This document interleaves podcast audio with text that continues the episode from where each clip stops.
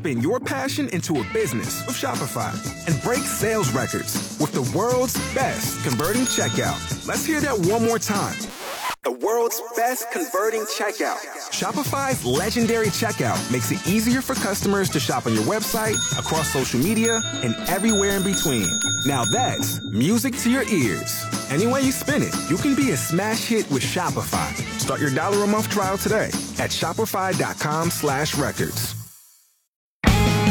Good afternoon, I'm Jeff Moats, KFOR News. In Lincoln, it's 81 degrees. Lincoln police arrested a 22-year-old man who allegedly assaulted a 55-year-old Lincoln man at 13th and P early Sunday morning.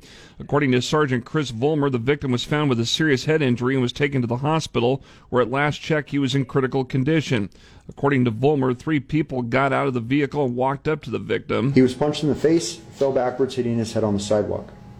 Individuals then got back into their vehicle and left. Officers later identified the vehicle that took off and found it at 18th and O. 22-year-old Angel Rodriguez Alves was arrested for first-degree assault. The victim's life-threatening injuries include significant brain bleed that required emergency surgery.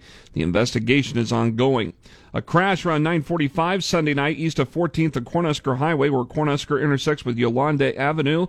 Police Sergeant Chris Vollmer. The preliminary investigation indicates the motorcycle was westbound on Cornhusker Highway and collided with the front of the SUV, which was southbound on Yolande and was stopped at the stop sign at the intersection. The motorcyclist, a 53-year-old Lincoln man, was taken to the hospital with serious injuries. A 61-year-old man in the vehicle was not hurt. No citations have been issued.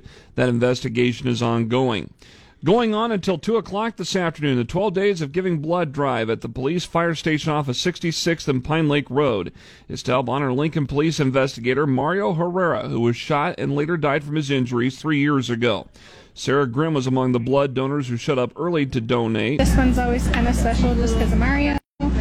Law enforcement family, so try to make this one happen if I can. There will be chances to donate blood for the 12 Days of Giving by making appointments with the Nebraska Community Blood Bank. Details are at KFORnow.com. This afternoon, partly sunny with a slight chance of thunderstorms and a high around 88. Right now, we're at 81 in Lincoln. I'm Jeff Moats, KFOR News.